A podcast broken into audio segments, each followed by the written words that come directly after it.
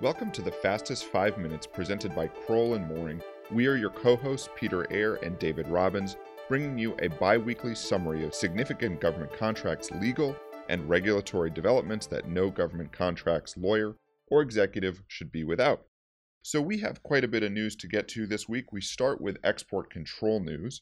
On April 19th, Department of State issued a final rule that revises the ITAR to clarify when exports, re exports, retransfers, temporary imports, and performance of a defense service may be made by or for an agency of the government without a license, including by employees of the government in performance of their duties.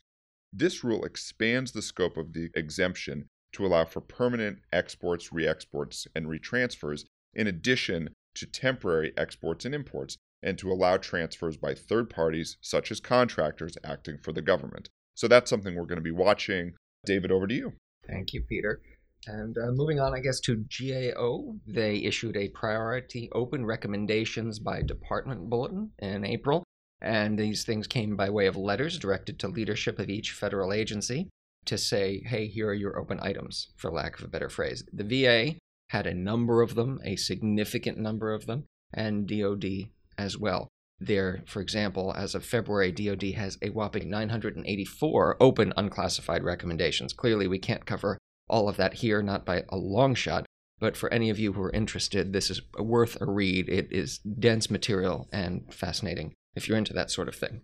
Moving on to Air Force Science and Technology news. Also, mid April, Air Force announced its new science and technology strategy, which is going to implement broad changes to its SciTech programs in order to improve identification and deployment of breakthrough technologies, and in doing so will elevate the importance of the Air Force's Chief Technology Officer. It should come as no surprise that the plan will introduce a range of changes intended to increase the technological advantages the Air Force has over rival militaries, particularly China, Russia, by improving discovery, development, and deployment of new tech.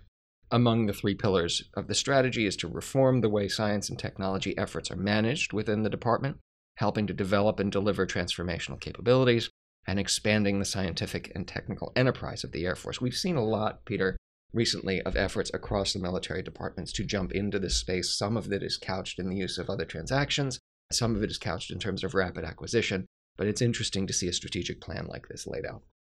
Good. Thank you, David. Moving on to Department of Labor, the DOL announced that a federal contractor paid over $1.5 million in back wages and benefits after a Department of Labor investigation. Just further indication that DOL is particularly active. So, something to keep an eye on. Two other just quick items of note. One, we're getting a little bit more visibility from DoD about how it is reacting to the Section 809 recommendations, which ones it is likely to commit to, which ones may require further study. So that gives us a pretty good sense of how they're going to prioritize, and it's a good forecast of regulatory landscape coming up. And then also, we're going to be watching very closely an executive order that the president signed earlier this week focused on background investigations. Too soon to say exactly what that means, but some renaming, some movement of authorities from one part of the government to another, so something to watch carefully as well. David, over to you. Thank you. I'm jumping back real fast to the Department of Labor. We've talked in past weeks, we've had bulletins coming out about various different Department of Labor initiatives, including accelerating discretionary debarment consideration.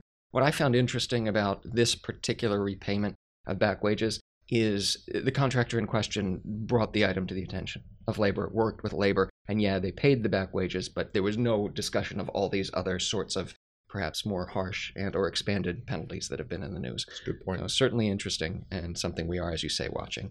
Okay, we'll close, I guess, with a bid protest decision. VariQ Corporation and Octo Consulting are named on the caption. GAO sustained in part protest of VariQ and dismissed the protest of Octo, challenging the award of task order issued by Department of Homeland Security, U.S. Citizenship and Immigration Services for IT services. And it was on this basis. The evaluation had a two step approach. After step one, only the three firms that had the highest technical ratings and fair and reasonable prices were invited to proceed to the technical demonstration. That was step two. There were 13 quotes received, and USCIS chose the awardee, one of the protesters, and another company to participate in step two.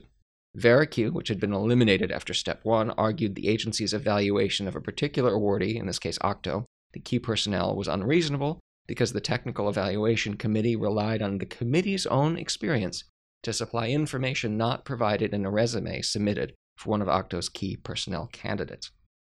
GAO did its work. Fast forward a bit, they sustained on that basis.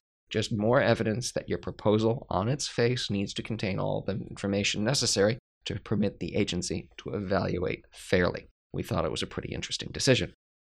Anything else, Peter? Shall we close out? let's close it out. All right, that's all for this edition. We'll see you again in two weeks. In the meantime, if you need anything, Peter can be reached 202 624 2807, and I'm at 202 624 2627. Thank you very much.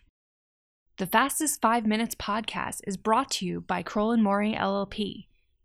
Subscribe on iTunes, and if you enjoy our show, please leave us a review. You can find more information at crowell.com slash govconpodcast.